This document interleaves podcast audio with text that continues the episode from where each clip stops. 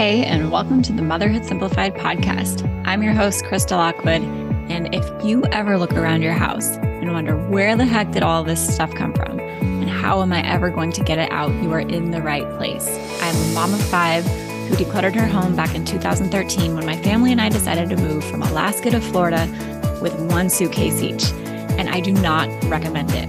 What I do recommend is learning how to declutter without becoming a full blown minimalist which means learning to find the balance of what your family needs and wants without it being so much that it overwhelms you on a daily basis. So, if that sounds good to you, you are going to love this podcast. Let's dive into the episode.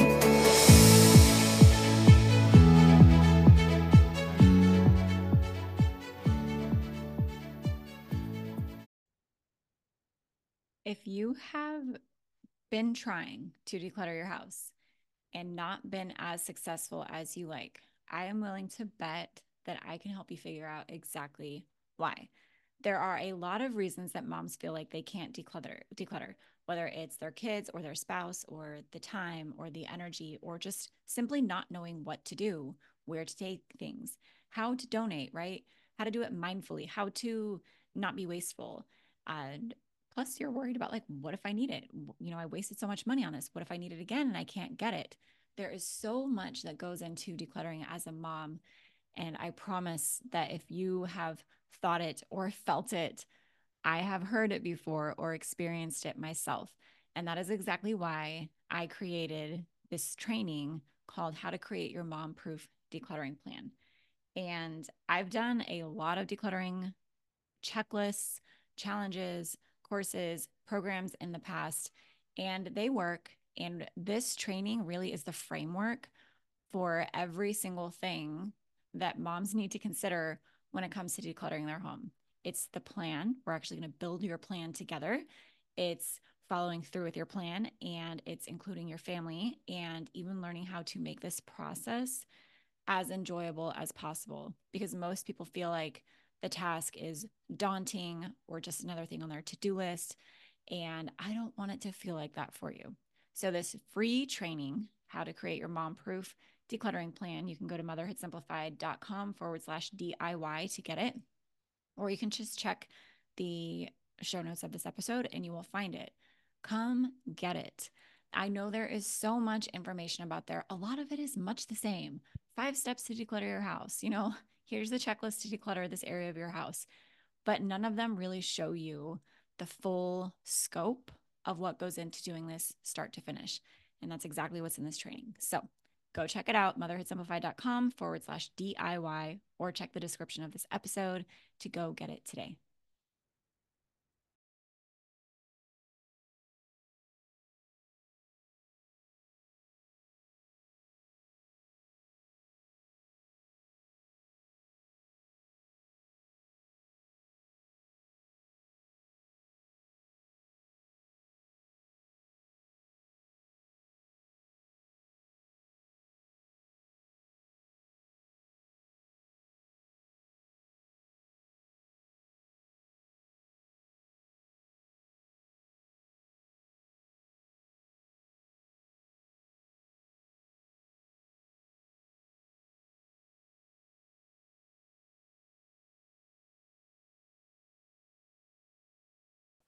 This is going to be the episode where Krista and Kelly cough the entire time. Just going to throw yeah. that out there right now. cough and so, laugh because I'm like, oh, nice. yeah, don't laugh too much because then it triggers the coughing attack. yeah. uh, so today we have Krista Lockwood with us, and Krista is from Motherhood Simplified. She teaches decluttering for moms who don't want to be a full blown minimalist. In 2013, her and her husband moved from Alaska to Florida with only one suitcase each. And while she doesn't believe you need to go that extreme, she has been able to master the balance of having enough, but not too much. Krista, thanks for being here. Thank you, Kelly. And yeah. Yeah, I'm excited to talk to you because we talk about similar things. And I found you, I don't even know how on Instagram, but I don't remember either, but we have so much in common. yeah. So you focus more or most on helping moms declutter. And while I'm not as laser focused on moms, I am a mom now. And so it is very prevalent in my own life. Um, and for those of you listening who don't know me, I'm Kelly Haller from the Tidy Rebel, and I call myself the organization anti guru because there is a lot of really bad advice out there about organizing and getting your shit together. and most of it is rooted in how things look. Um, instead of taking a step back and looking at your life and what aligns with your values and what supports the kind of life you want to live. so, uh, we're going to start talking about Krista. And Krista, I want to hear about your your journey of minimalism. Like, how did you? You said you fell into minimalism. How do you? How does one fall into minimalism? Well, it was a happy little accident. And so back in 2013, um, my husband and I were. I was born and raised in Alaska. He moved there when he was like six or seven, so basically mm. raised there. Yes, and um, he has always been an entrepreneur and one day was like, what would you think if we just moved to a big city and I was able to dominate my business in a big city? Because Alaska's total population is like 700,000 people. Right. Yeah. Yeah. And I was like, okay, like nobody does that. That was, that was a nice story. And then bold. Yeah. Yeah. it gets bolder.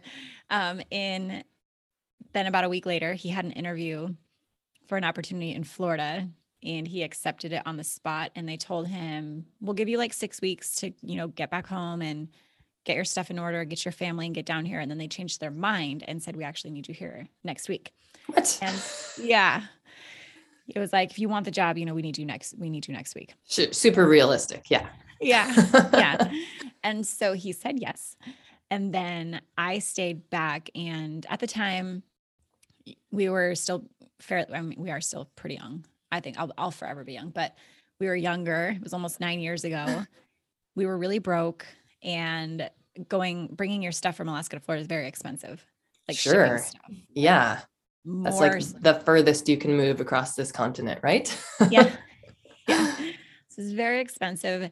And it didn't make sense to keep stuff in a storage unit that far away. And so I stayed behind it and got rid of all of our stuff and only brought a suitcase of stuff with us each. So we had three kids, one suitcase each. And then we moved to Florida and we rented a house that was fully furnished. Oh, and wow. got the, yeah, we got the bare minimum, you know, dishes, towels, bedding, and started completely over. And at that time, like, I don't even think I had ever heard the word declutter, right? I never heard the word minimalism or even clutter. Like, I didn't know it was a thing that people did. But what I did experience was life in a completely different way. I went from living in our normal way of life, which was never ending laundry, never ending dishes, like always behind, spending, you know, going to work and joking with my coworkers that being at work was the easy part of the day. Going home was hard because yeah. it was just full of work for me to do. And as much as I wanted to reconnect with my kids, re-energize, relax, um, you know, have free time, go play. I just couldn't. My nights and weekends were consumed with cleaning up and catching up. And I just accepted and thought that that's what mom life and parenthood was. Yeah. Well, that's how, the line that's fed to us, right? That that's yeah. just how it is. Yeah. And that's how, you know, I grew up. That's how all of my in laws existed. That's how all of my friends existed, most of them. Um, so I just didn't know anything. And then when we got to Florida, it was totally different. Uh, like I was working more. Like I had two jobs to make ends meet because in Alaska mm-hmm. I had a business. I actually had a small preschool, so I had tons of extra toy clutter. On oh yeah! Oh my god! Yeah. yeah. um, but it just completely changed. We moved to Florida. I had two jobs. Was working, you know, six a.m. to seven at night, but was still coming home on my nights and weekends and was able to relax where I had freedom like on the weekends we could go to the beach and and come home and eat and grocery shop and recharge and i thought that it was going from alaska to florida going from cold dark winter to living somewhere sunny by the beach and it took me about 4 years and having another baby and then seeing my friends struggle with being in the postpartum phase and the never ending messes and laundry for it to click of like, I just had another baby and my first three kids, I didn't have this experience of it being easy.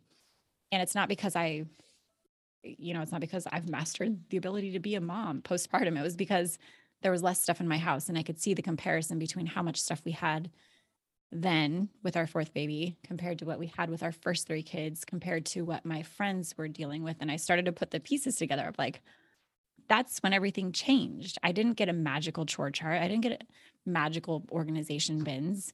I just had less stuff. Um, so that's how i accidentally fell into it. And now that the light bulb clicked i i just can't i can't not tell people about it you know or yeah. the potential of it. And definitely do not think that the way that we did it should be what people try to do. I don't recommend it. It was tra- it was pretty traumatic to be You mean the getting rid of everything and yeah. moving across the country part? Yeah, okay. yeah, don't do that. And I don't I mean, I don't recommend going that extreme at all. I think it worked for my situation. It was one of those things where it was like that's just the way it worked out for me and I learned a really powerful lesson mm-hmm. and I never want to have one suitcase of stuff again. yeah, right, because um, there are things that you would have wanted to take with you, right? That were yeah. meaningful and that you love to have? Mm-hmm. Yeah. Yeah. There are, yeah, there are some things that there's one thing that I can think of. I made this blanket for my husband and I didn't bring it. Oh, that's like the one thing I'm like, man, it would have been nice to have that. It's not like yeah, thing, but as one thing that I can think of. Um, yeah, for the average person, I don't recommend that. There is, yeah, there's an in between. There's a much more yes rational way to do this and give yourself relief and freedom. There is definitely. It doesn't have to be one extreme or the other. Like you, you don't have to just be a minimalism or a maximalist. Right. Um, also, I my words are not fully formed today. Minimalist is what I was trying to say. I fluent mom and typo. Mm, yes, and and yeah. also for those of you who haven't caught on, we're both recovering from COVID. So, um, mm-hmm. but we're doing this thing today because we're tired of rescheduling. Yeah. also, am I allowed to swear on your show? Because yes. I don't. Okay. All right. I just figured I'd ask that. I didn't let ask you fly. that before. yeah, let it fly. Phew. Okay. I mean, it's not like I have a potty mouth, but sometimes it just happens. yes. Um, I have. So my minimalism journey has some similarities to yours, um, but mine was very much on purpose. Um, and I and spoiler alert, I am not a minimalist right now, like at all. However, there are some benefits from my journey that I've carried over with me because, as you said, it doesn't have to be like one extreme or the other. So I have always been like super duper uber organized. Well, not always, but like as a kid, it was a um, coping mechanism that I learned and honed to to make sense of a very chaotic environment. And so everyone's always known me as the super organized person. And when I became an adult and had my own house, I was like, I had all this space and this freedom to do whatever I wanted. And so I just started accumulating things, things that I thought were cool, things that I thought were valuable, because as a kid, we didn't have any money. And so I had this very like scarcity mindset that if somebody had something to give me for free or for cheap, that in my mind was very valuable, I was going to take it, whether I needed it or not.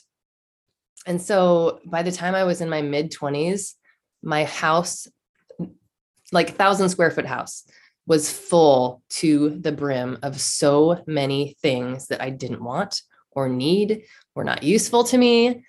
But we're like very, very, very organized and tidy. And I spent 100% of my energy keeping all of my useless things organized and tidy. And I hit this point where I just like became so overwhelmed with life and with like not having any real sense of purpose or alignment in my life. And I didn't know, I didn't know how to solve it. I just knew that I was very overwhelmed and very unhappy. And I didn't, and I hated all my stuff.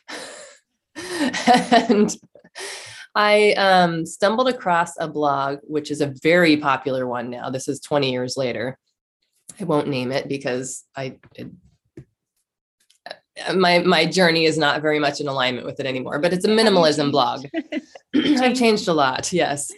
and like I devoured all of the blog posts about minimalism and like how much uh, freedom minimalism will give you when you clear all of the distractions in your life and all of the things that drain your time and energy and all of the things that don't help you to focus on what you do want to be doing with your life and i was like that's it. I'm going to be a minimalist. Like this this is who i am. This will save me from this life that i hate. And so i like systematically began just getting rid of all of my things. I had a capsule wardrobe, which I'm sure you're familiar with, right? Yes. I had like three pairs of shoes, you know, a skirt, a couple pairs of jeans, like the bare minimum, and just rotated through this like very small amount of clothing. I got rid of all of the extraneous things like sentimental items, furniture, um, projects that were half finished, um, tubs of tchotchkes and things from my grandma that I, you know, thought that maybe one day my kids might want or things like that. Um, everything. I just like went through my entire house and got rid of everything that I did not absolutely need or couldn't part with. Um, and was left with like a very fresh, clean palette, simple space. So I no longer had a house filled with all of these things that weren't in alignment with my values. But then after a few months, I started filling it back up with more crap.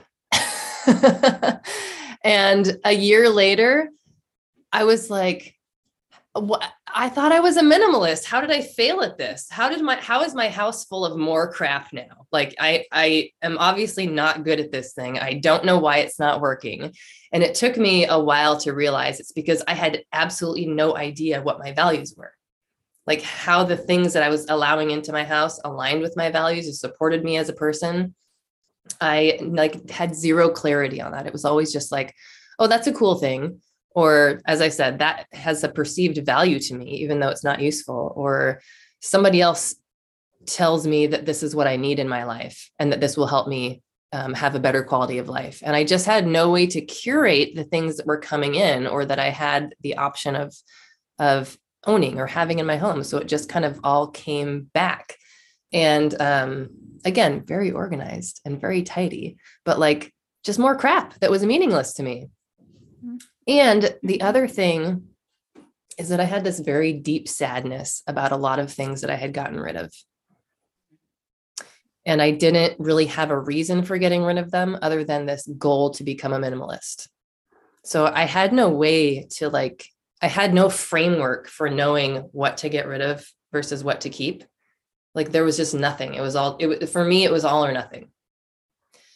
and so I had to take a step back and think about like, well, who am I? Like what what does support the person that I am? Like what makes sense to have in my home based on my values and how I want to feel in my home and how I want to be spending my time and energy, not just like what's cool or what seems like it looks good or what the average person has in their home.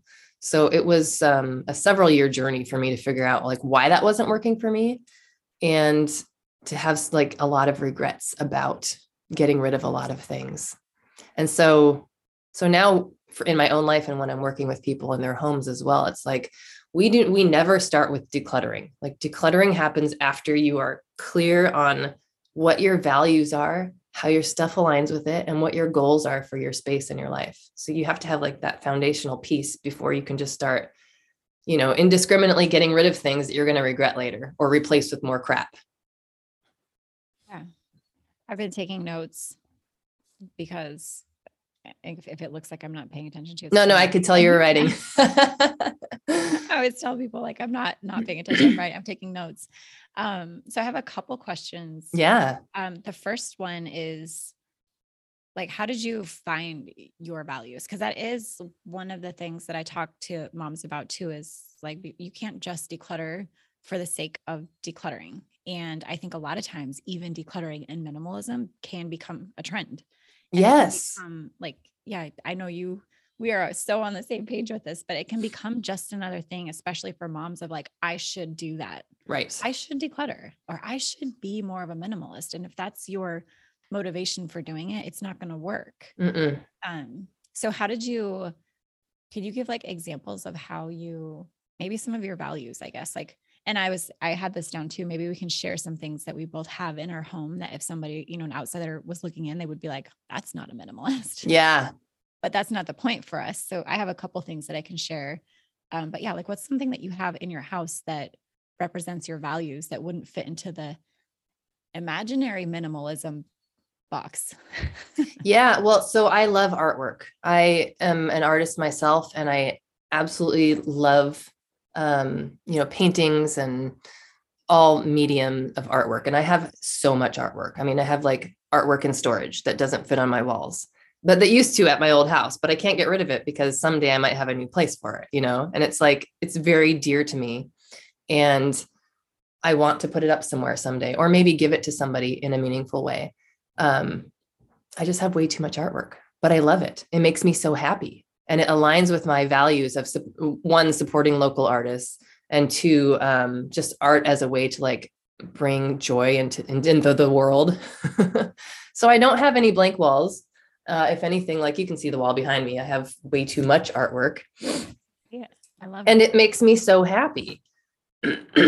okay, I love this conversation with you because we talk about the same things and I love I love to create art, but I get so visually overstimulated and it could be that I have 5 kids because I don't feel like totally. I was always like this. Yes. Well, and that's the thing. Like you might still like artwork, but right yeah. now for you, it's better for your mental health that you don't have art all over the walls, right? Yeah. Yeah. And part of it too is because my my kids right now, like speaking of values, they like to put their artwork on the wall. And yes. so like and and I think I mean this is helpful just to kind of talk it out with you. Like I think that's just where I'm at right now because I do like dream of the future when I have a house and I try not to wish away my children's childhood, but when I think into the Absolutely. future, yeah, I'm like, it's going to be so nice to have a curated, beautifully decorated home.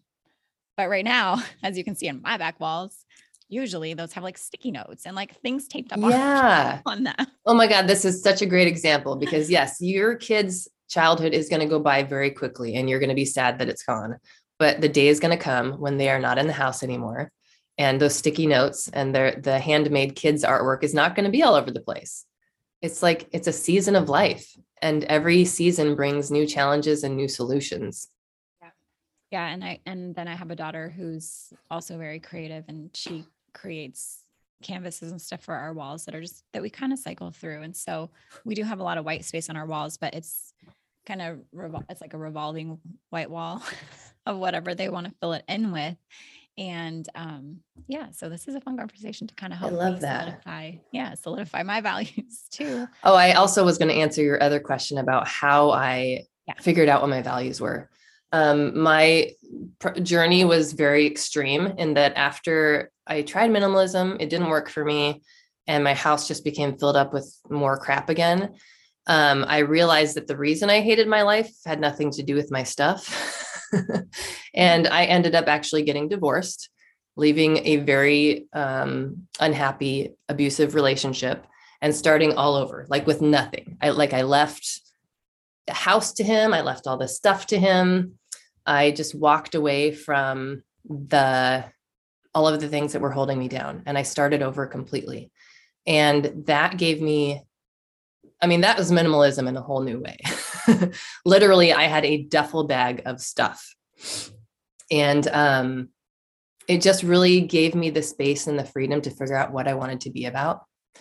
And for the first time in my life, I sat down and I wrote it all out.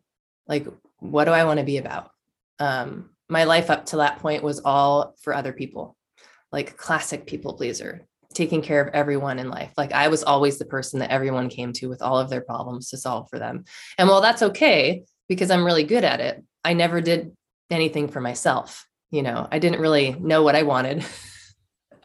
I didn't really know what was supportive to me because I never sat down to think about what I wanted. So like I just did so much journaling in that phase of my life to write down like what do I want? Who am I? What's supportive to me? Where am I going in life?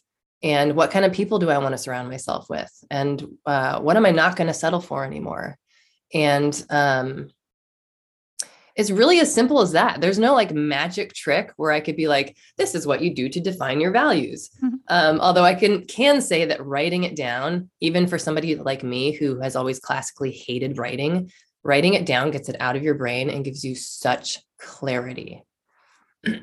So that process I was like, oh, I've been doing all of these things in my life that are so not supportive to what my actual values are. None of it aligned. I love to um speaking of like just getting clarity on your values, like you really have to just try things and try them in different ways, right? Maybe yeah. getting rid of everything and then being like, I didn't like that. Oh, that wasn't the right answer. oh, yeah. Or just journaling.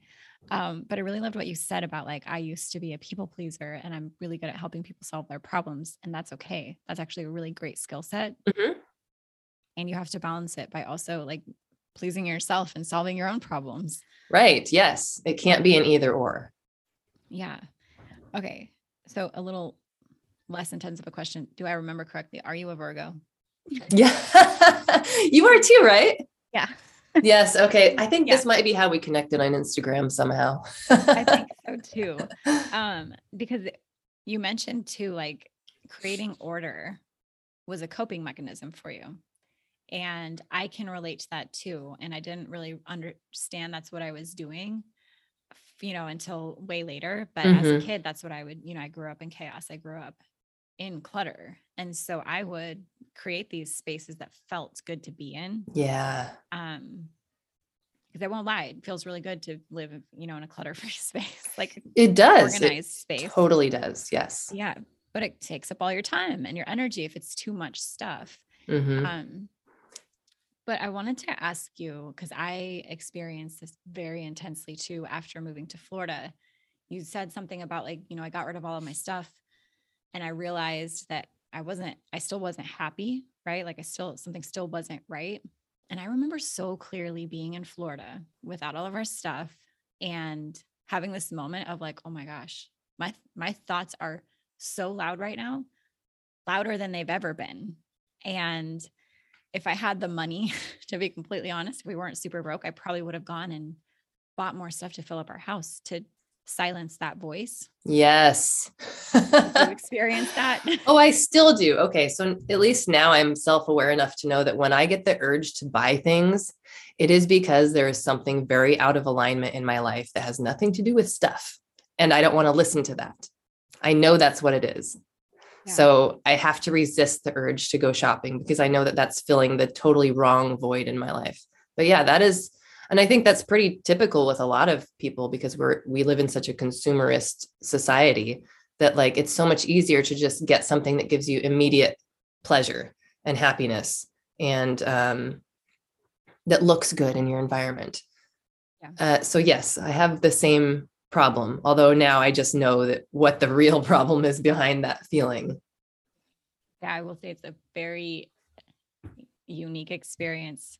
Kind of like when you go on vacation or when you walk into like a spa and it's like quiet and calm and serene and you're like, oh, I can like I can decompress a little bit, but then all of that internal internal clutter comes up and you're like, "Oh my gosh, like gonna have to too much alone time." yeah. Yeah. And one thing that you talk a lot about um, in your content is, you know, decluttering or minimalism or whatever you want to call it for the sake of resting and for the sake of like not being busy. Cause for me, yes, I would, you know, go buy things to fill a void. But I think more for me, the thing, the way that I cope is like giving myself busy work, like giving myself clutter to con- continue like perpetually just organize and shift around and make look nice and neat is yeah take up all of my time and energy do you come up with like new projects whenever you find yourself with not enough things to do like oh i could totally improve this whole part of my house by doing this this this and this and these awesome solutions but like it's actually good enough how it is yes and i that is still my default mode like i will still want to jump right into that. And sometimes Same. I do it because it's really, again, like I'm sure you experience the same thing. It's trial and error, figuring out what's working for you and what's not working for you. And sometimes I really yeah. a creative outlet. And sometimes I'm just looking for a band-aid. Yes, so. absolutely. Oh, I, I, am right there with you. Yeah. yeah. And it's, I mean, what you said is, is so right on. Like trial and error is so important. And that's one of the reasons why I call myself the anti guru, the organization anti guru, because like there are no rules. There's no wrong or right way to do it. It's like whatever works for you. And how are you going to know unless you try things and see if it works? Learn from us. You don't have to get rid of everything. You can just yeah. get rid of like a little bit of stuff. Yeah. See how that feels. try it on. Yeah. Walk around the house, see how good you feel. Yes. Um, Okay. And then I guess the the next thing that I wanted to ask you is you mentioned one of the things that you decluttered were, were like your half finished projects. That was big for me too. Like especially as somebody who is creative Mhm. and likes to create things. I had so many crafts and I love to paint. And so it would be like Oh yeah. and canvases and all of the different kinds of things that I can uh, maybe one day make, but I never got to. Yeah. Same. I don't know. It's It, the mental weight of that, I think, was very freeing. yes. I that was probably the hardest part for me because I like to do projects. I enjoy being creative and like I had all these ideas of things I wanted to do and like supplies for them that just needed like one more thing before I could get to it and like or people would give me things. Like for instance I I had an an entire room. Our entire spare bedroom was filled with projects that I was gonna get to someday. Like I had these two huge um like solid ceramic vases that were like three feet tall that were like beautiful vases that were probably I don't know $500 each right so um but they had huge cracks in them and they were like each one of them was in like a couple or three or four pieces but I was like oh I'm going to do that thing where you know artists will fill it in with like a gold vein where the cracks are and then I'm going to put these in my yard and put some beautiful plants in them. And like those two huge vases sat in our in in my spare bedroom for like 5 years. And it was stuff like that where I was like, yeah, it would be awesome if I could get to this, but like I have so many unfinished projects. And every time I, I open that room or even just walk by that room, it reminds me of how much I'm not getting done, how much there's still left to do and how I can't rest because there are too many things that I want and need and am expected to do also because like other people will give me things and be like, "Hey, you should do this." And I'll be like, "Yeah, I'm going to do it." And so I also felt like uh, some responsibility to other people to do the things. So it was like this constant weight of things that I were on my to-do list. I love it. And do you find that you're more creative now? Like, Hell yeah. Well, that's the thing is like I finally just cleared out that whole room. I was like, I don't care what's in here. I'm obviously never going to get to it. And on one hand, it makes me sad that I'm not going to, but on the other hand, like, what could I do with this space instead? And I actually ended up making that room into my office, which is where like that's my creative space. That's where I go to come up with good ideas to it was it became a sanctuary for me for my work and my art. And uh, I mean, yes, I, I actually was at the point then, um, and this was before I left my ex-husband, that I, I felt like I wasn't a creative person anymore. I wasn't capable of being artistic. I didn't have any good ideas. And it turns out I was just burnt out. and there were just too many things on my plate and I couldn't keep track of them and juggle them all. But once I got them all, um, once I cleared out the things that weren't supporting me, and just allowed the things in that aligned with what I wanted to do, then I was creative again magically. magically. Yeah. The same is true for me. It was like I went from having a lot of crafts and having a lot of potential creativity to actually like creating things. And Right. one thing that you said too that I really liked was that you have a lot of artwork that's in storage that you would like to, you know, do something with someday and possibly even give away to people, which I think I don't want to assume your values, but I think is a, a generosity thing, which is part of what, you know, how I use my art too. Like I'll make things and then I don't want to keep them. I just want to, Mhm. I just want to give them away to people. I don't even want to sell them. I would just like to give them to people if anybody likes it. Um, so yeah, and it's nice to be able to actually create rather than have things that maybe one day I could create with. Right. Well, and the, the thing is, is I'm a maximalist when it comes to artwork, but you you can't be a maximalist in everything because space is finite and also your energy is finite. So that just means I, I am a minimalist in certain other areas that that do drain my time and energy. So it's like there's a balance because you can't have it all at one time. Because if I kept all the artwork and all the kids stuff and all the everything, then I would be overwhelmed and spending all of my time trying to stay on top of all the things. and that is something that you and I talked about too is that minimalism and decluttering works for some people and it's just not going to work for other people. And that's okay. Totally right. okay. But then the other thing that I thought was really interesting that we talked about over on Instagram the other day is that you can minimize and declutter certain parts of your home instead of like thinking it has to be all or nothing. Instead, you have to declutter every area of your home. You can if you want to, or you can just declutter certain spots that are really draining for you. Yeah. Tell me about how that works for you. Cause you said in your house you have specific categories of things that you're a minimalist about. Yeah. Yeah. There's, I think if you, if a stranger walked into my house, they would be like, wow, she doesn't have a lot of those things. And that would be laundry or like clothing. I know for sure that's one of them. Dishes, um, and then to some degree, toys. And oh, the yeah. reason the yeah, the reason that those laundry dishes and toys are the things that I have not a lot of at all is because I have five kids. And in those areas of my life, whether I have a lot or a little, it's going to consume a lot of my time and energy just to manage, you know, stuff for seven people ultimately. Uh, yeah. If, yeah. I mean, even if I'm delegating to them because my kids have responsibilities, like I'm still the one that's responsible for holding them responsible. Um, so I have very little dishes. Like we have, we're a family seven and we have a set of 12, you know, plates and bowls. Way less bowls because for whatever reason they break so fast. Oh yeah, why is that? I don't know. It's I'm like, is it my kids or, or is it the bowls? I don't know.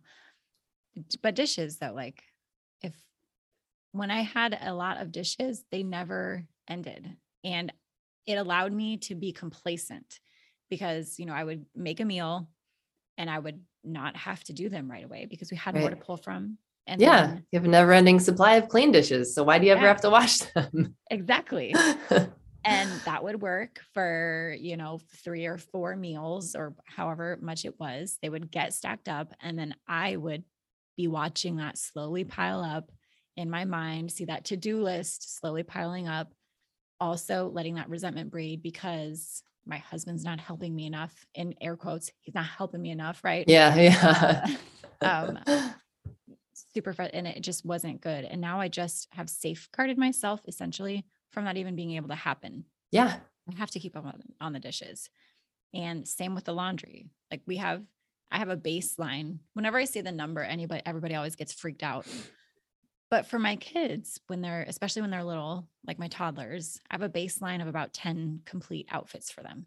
Oh, yeah. Okay. I've talked, I've talked to my grandma about this. She had five for her kids. And then they don't really outfit. need more than that. yeah. I mean, yeah. Especially so since for, they grow so fast. Give me a break. Yeah. So for my, yeah, my toddlers, that's what I, you know, it's about 10 depending on the season. So mm-hmm. I have, make sure we're covered for all the weather. My older kids have more because they do their own laundry now, but like the same was true for clothes. If we had endless amounts of clothes to pull from, I just wouldn't do the laundry. And then we would be living out of laundry baskets. I felt like I was never caught up because I never was, because I didn't need to be. And it was just too much to manage. It was just way too much to manage ultimately. And I like to share this that I haven't I haven't truly been behind on laundry since we moved from Florida or to Florida. And I don't mean that I don't ever have laundry piles because we do. Like because you're humans and you use yeah. clothes. yeah. Because yeah, we use clothes and you know, somebody gets sick or we have a really busy week with sports or work or whatever. And so it will pile up. But then the key is that I can get caught up in a day. Yeah.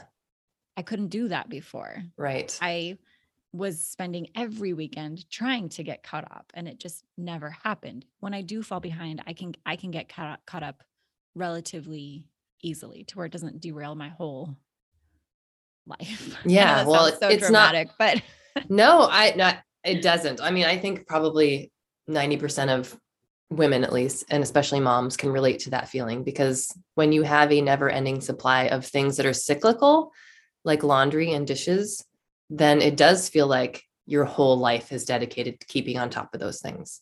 And you can't ever get very far behind if you don't have that many. And those two categories, actually, those three categories, I am right there with you. Like those three categories, I will forever be a minimalist because I refuse to be a slave to the laundry or the dishes or the toys. Yeah. Yeah, same. And with toys, that's another one. I feel like too, like these these essential categories, because I've worked with a lot of moms. Like I feel like these are essential categories for moms, but they're also the ones that we're the most resistant to, probably because we're we're just so stuck in it, and it's hard to see a different way, and it does feel a little bit scary. Like I think if somebody would have told me this before we moved to Florida, just declutter some of your dishes, just have less clothes, just give your kids less toys. I I would have been in the exact same boat as most moms, thinking like, well, then we won't have enough. Well, then yeah. I'll be doing more laundry. Well, then my kids are going to be bored. They love everything. They're not going to be creative. I'm none, none of which is true. But yeah, how do you help your clients overcome those mindset hurdles? Um, the simplest way is to start small and give yourself evidence that you do feel relief by decluttering and nothing bad happens right? I think you and I are good examples of, you know, you can have regrets if you go too much too fast, too hard, too fast. Yeah.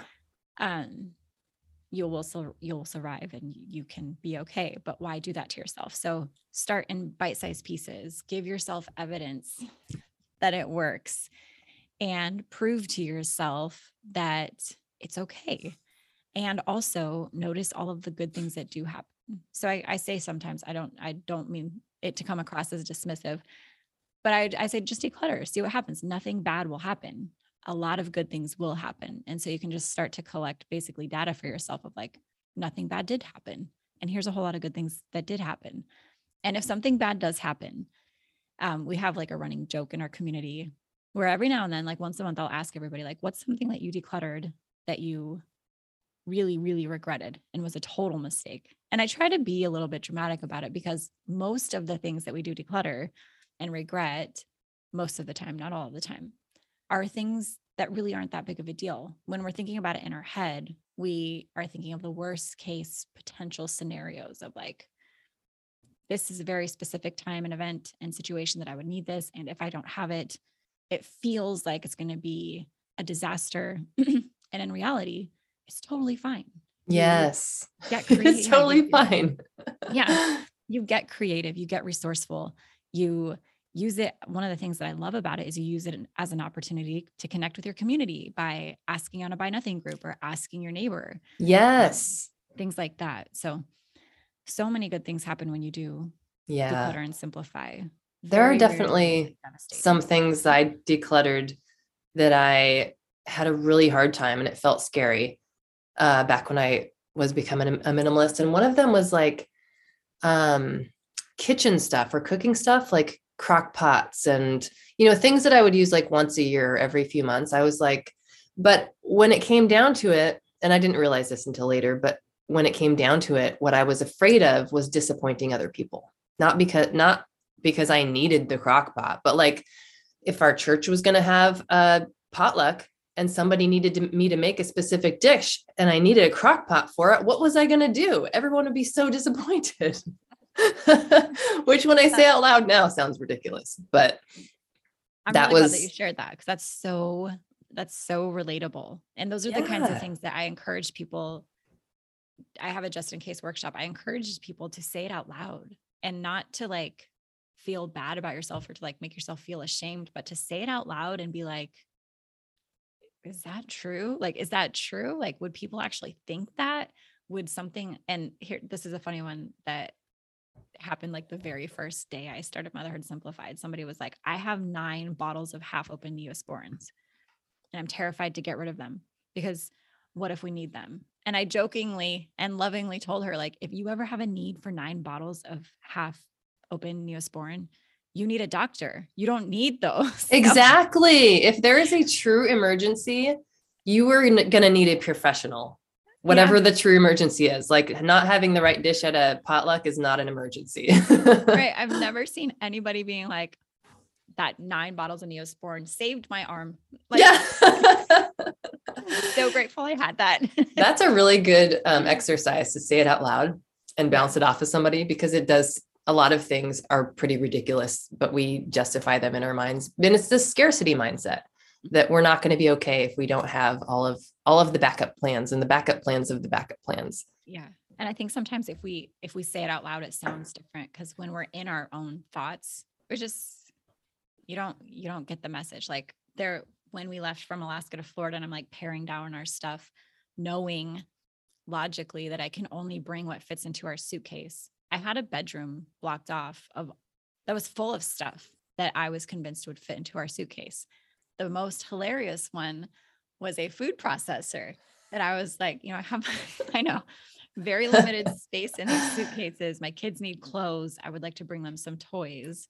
And I'm like trying to fit this food processor in there that I I didn't ever even use, but I'm like, I have friends that make amazing salsa and food processors. I want yeah. yeah. So I can and like those are things that I didn't say out loud to myself when I was doing that. But like in hindsight, that was such a clear memory that mm-hmm. I laugh about. I'm like, I was really trying to justify bringing a food processor in my suitcase from Alaska to Florida when I could get one on Goodwill, uh, you know, at like Goodwill or on a buy nothing group. Just ask for it, just borrow one, just like make it in yeah. or anything else. Or just then- use the knives that are in your fully furnished house right. to chop things. yes, exactly. Like it's just funny the thing, the ways that we justify things and it feels in our minds dire, feels essential, feels it's, like yeah, it's also very individualistic.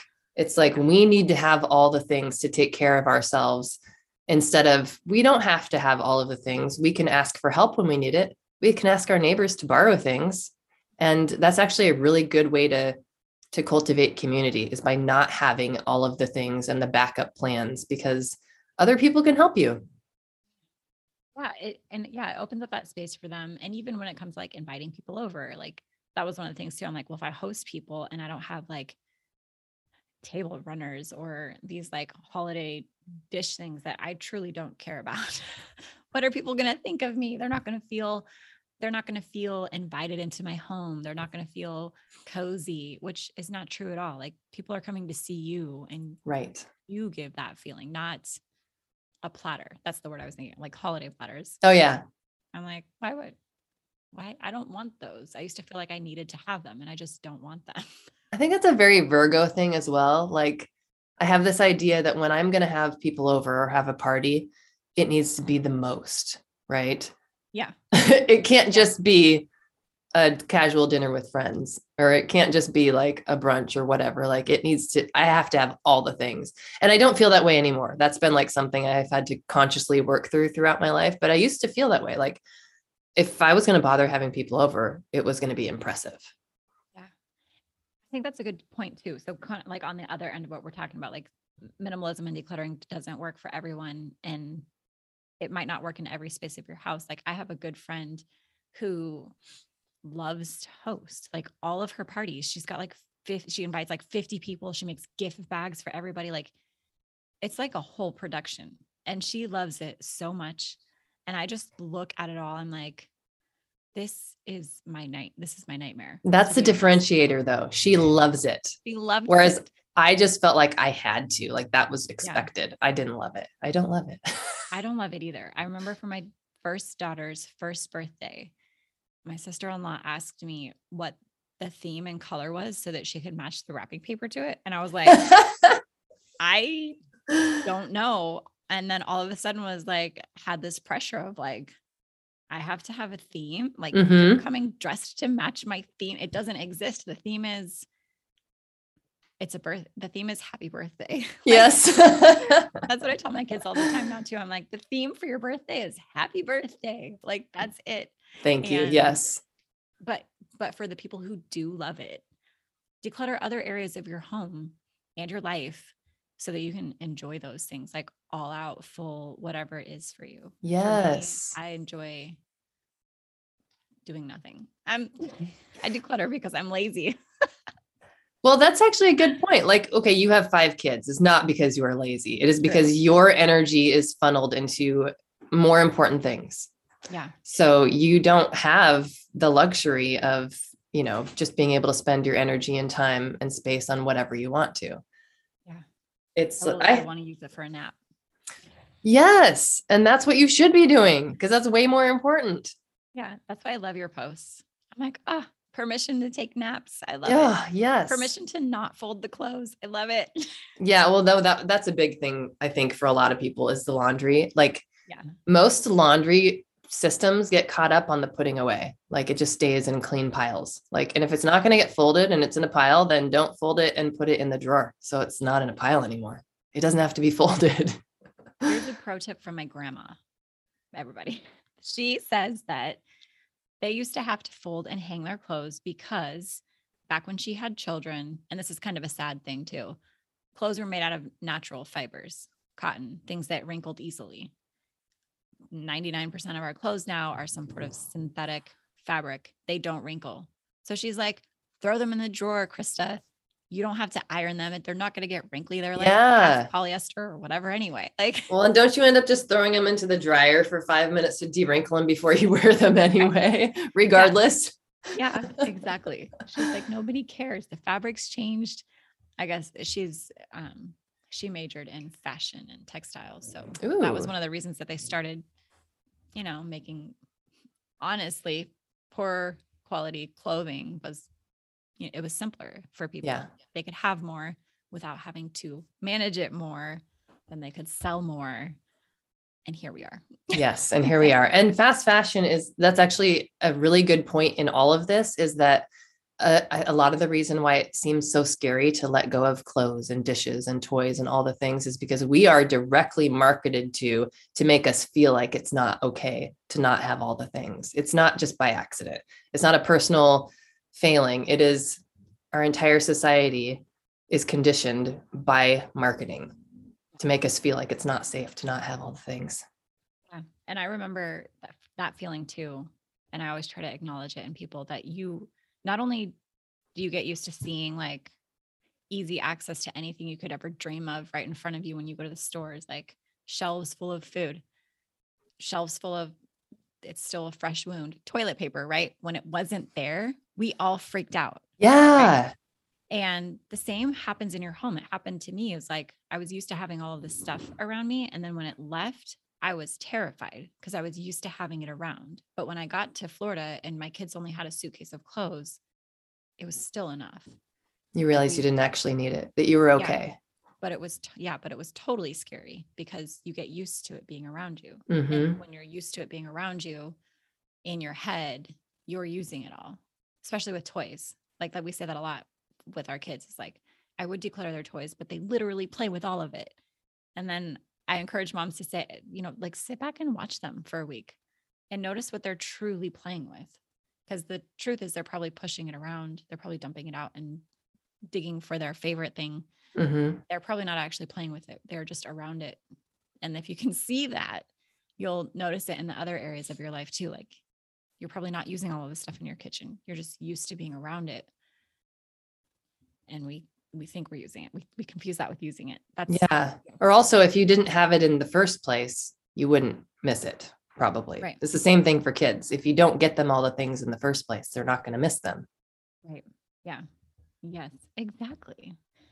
I had another question for you, but I don't remember. Oh, I do remember. Um, and maybe to kind of wrap it up too. But what made you want to start sharing everything you've learned with other people and helping them get on their way? oh, um, well, I had a baby. and although I've always been this person and I have always helped people organize their homes, it wasn't a business for me until I had a baby and I could not juggle my corporate job and taking care of myself and taking care of a baby. And then the pandemic hit and it like put everything under a magnifying glass. And my son turned one right when the pandemic started. And I had known already for a year, a year that I couldn't keep existing the way that I was existing because my, the job that I had at the time was very demanding and I was working, you know, 60 hours a week and still not getting everything done and not taking care of myself. Like I was falling to pieces. And I just knew something had to give. And I also knew that no matter where I went, I would have the same problem. Like no matter what job I had, I was always going to have that same problem, not being able to take care of myself and a baby and do my job. Like one of those three things was always going to have to fall by the wayside. And so I came to the conclusion that I needed to work for myself, but I didn't know what that looked like until the pandemic hit. And then everybody started asking me for help with their homes because they were there 100% of the time with all of their kids and all of their things. And it was complete chaos. And it suddenly hit me why am I not doing this for a, a full time job? Like, why, why didn't this occur to me before? And in my mind, it was just that this is something I enjoy doing so much and that is so near and dear to my heart that, of course, I can't do it for a job. and when I that finally occurred to me, I was just like, well, duh. Okay. I guess I can quit my other job now. yeah. Okay. I was going to say, like, just based on what you were saying, what did you say? You said, I knew that if I went somewhere else, I would have the same problem. And I just want to tell you, as a self proclaimed rebel as well, I've told myself that before too with jobs that I've had in the past. I'm like, I could go get a different job and it's going to be the same problem. Absolutely. It's not going to work. because corporate America is not set up to support motherhood specifically. And also, it's just not set up to have any balance. It's all about, you know, your life revolves around your job. And that's the most important thing. And if you're not doing your job, then you're in trouble. And taking care of yourself comes second. Yeah. And that's actually, that is a big thing um, that's one of my my foundational values in my business and is that if you have a home that aligns with your values and supports who you want to be then you can help change the system because you will have more energy and more focus and more time on your hands for the more important things and you're not spending all of your time and energy like doing laundry and yeah. folding socks you know or just not doing anything because you're so drained by your environment. So that's actually the whole point. I don't actually care how tidy somebody's house is. That's not the point. Yeah. That's just like a tool to help you um, fuck the system, essentially. Yes. That's such a great ending. well, I want to hear how how did you get here because you said that this wasn't something that you consciously did. Oh, yeah. So at what point did you decide I'm going to help other moms uh, figure this out? So I got pregnant in 2017 with our fourth baby. And on Facebook, I joined a thing called a due date group, which is just a whole bunch of moms who are pregnant the, and due at the same time, or like within the same month ish of each other. And we all got to know each other. It was the the first time I realized that I have a good skill and natural ability to create communities and so I helped facilitate that around the pregnancy. And then once we had our babies, we were in the Facebook group and we did this thing called house tours where we would go live and show each other our houses. Oh, fun. Yeah. but scary. Yes. Yeah. And then when it got to be my turn, all of my friends in that group were like, hold on a second. Like, how did you just have a baby? Where's all of her stuff? Right. And it's not like my house was empty, but they're like, no, really, like, where's your laundry piles? Like, why isn't there a pile of laundry on your couch like everybody else? Like, did you stage this? Did you prepare for three days before you showed us your house? Um, and I, I was kind of surprised by it because I didn't expect it because I didn't notice everybody else's house. You know, I wasn't like, oh my gosh, they're drowning in laundry, they're drowning in dishes. But they yeah. noticed and they were like, why aren't you drowning in laundry and dishes? And I didn't fully understand either until they started asking me questions. And they're like, where are their clothes? Where are the, like, where's the toy piles? Where are the never ending dishes? Where are all the piles of stuff on your stairs? And I was like, I, I used to have that. But then when we moved, we didn't have it anymore. And so I just asked them, like, do you want me to tell you, like, this is what happened? obviously you can't do that. Would it be helpful for you if I showed you how to do it and showed you proof that you can have less and this is how you get out from under it? And then they would just ask me questions. I opened up a separate separate Facebook group for it. And it was really me just them asking questions about what to get rid of and how, and me giving them answers and doing that over and over and over again until wow yeah, until it built a community, until I created free challenges based off of their questions, which are now paid courses, which I would go live in the Facebook group and they would be like, Where's that video you did the other day? And then I couldn't find it. And so then I created a podcast so that they're easier to find. that's amazing. That's and that's so organic too. It's not, it's it's really just interesting how so many people don't realize like the value and the skill that's right in front of our faces until somebody like says, How do you do that? Yeah. And it was really, it was really exciting too, because at that point, um, I'm a teacher by trade, Montessori teacher, and was burnt out from that. And so decided to go help my husband run his business, which was a different kind of burnout. You know, it was nice to have a change, but it ultimately wasn't what I wanted to do. It wasn't my passion. And so once, you know, my friends started asking me those questions and I started, you know, answering it and piecing together what had actually happened, you know, within the walls of our homes to make it less overwhelming for me as a mom. I was like, I found my thing. Like I just like never thought that this is what I would be doing. Um, but it's it's the thing. It's and it's like you mentioned, like ever since I was a kid, I've been I remember my parents going to work and me throwing things away. I would do that myself. too. yeah, take upon myself to be like, we don't even have all of the pieces to this game uh-huh. I'm throwing it away. Um, or you know, organizing closets or spice cabinets and things like that while everybody was gone, likely for a sense of control, but also because I've got a skill set in it. yeah, absolutely.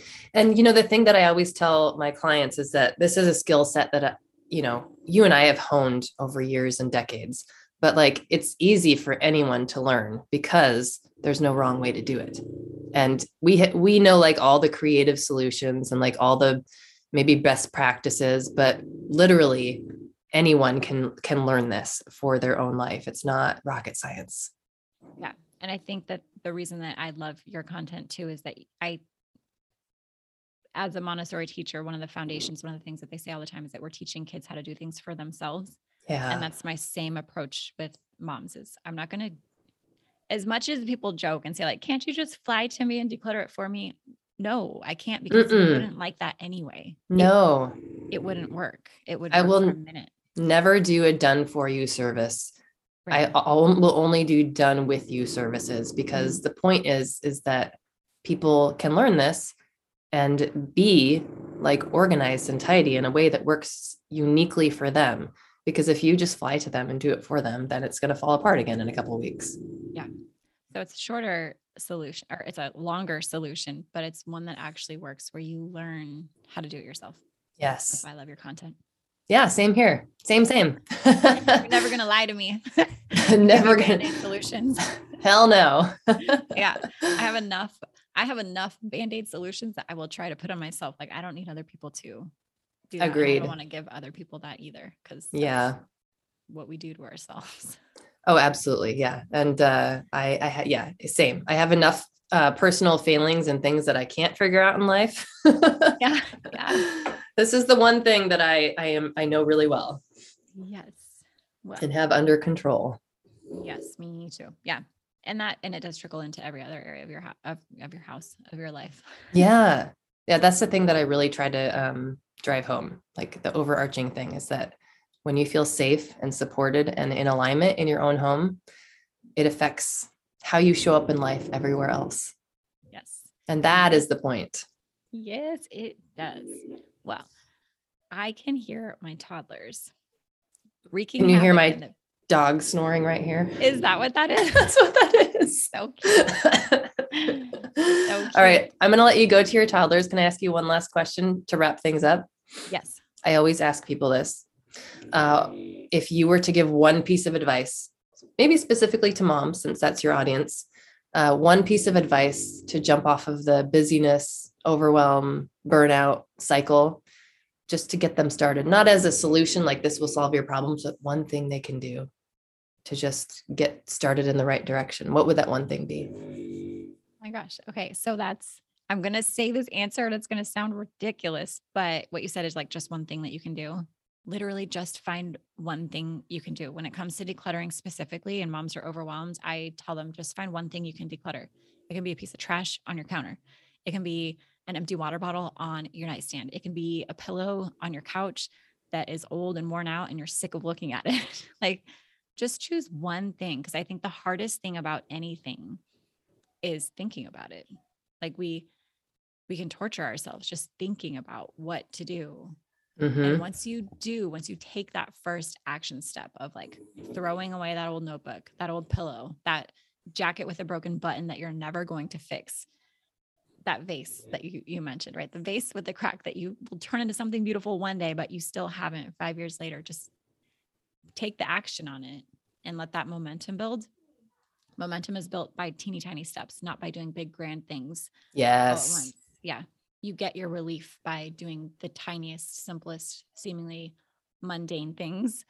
And those turn into big things. So don't underestimate. I guess I can switch it to basically answering your question with the same question is Oh my gosh, I forgot what I was going to say. Did you experience the the brain fog from COVID too? I still oh, haven't gotten it yes. Back. Yeah, I know. I'm right there with you. I totally forgot what to say. That's okay. Through the whole podcast. You did. That's okay. That was a great answer. And I agree wholeheartedly that the hardest part is just getting started. So just do yeah. one one thing, see how it feels and build momentum. Yes. Yeah. There we go. Oh my gosh. Krista, thank you for being here.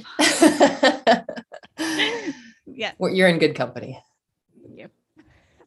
I, I had a lot of fun. Thank you so much for being here. Yeah, thank you for having me. And and thank you all for listening. And we will see you next time. All right. Thank you.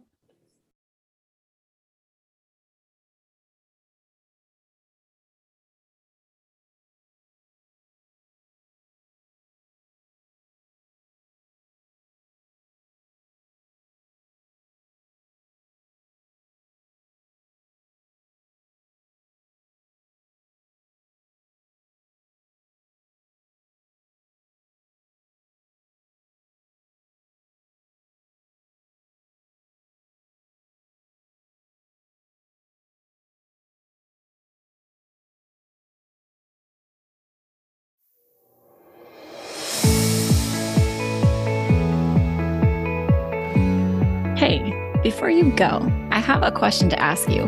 Would you please leave me a five star review if you are listening on iTunes? It helps me grow my show and reach more moms like you who are wanting to declutter without becoming a full blown minimalist. If you love the show, I would love it if you shared something specific that you find valuable or helpful or that you just enjoy about listening to this show. It would mean the world to me if you took time out of your day to do that. And while you're at it, Head over to motherhoodsimplified.com to listen to more podcast episodes or check out our Facebook group, Instagram, just to connect on social media. If you love these episodes and if you love this show, please tag me. I love to connect with you over there. Podcasts are kind of like a one way conversation where I feel like I'm talking to you and with you.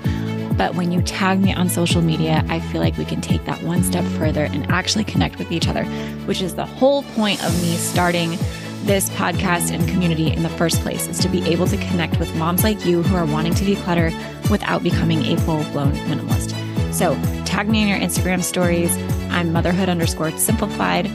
Check out the Motherhood Simplified Facebook group or head over to the site and just find even more blogs, podcasts, decluttering courses to help you continue on your decluttering journey.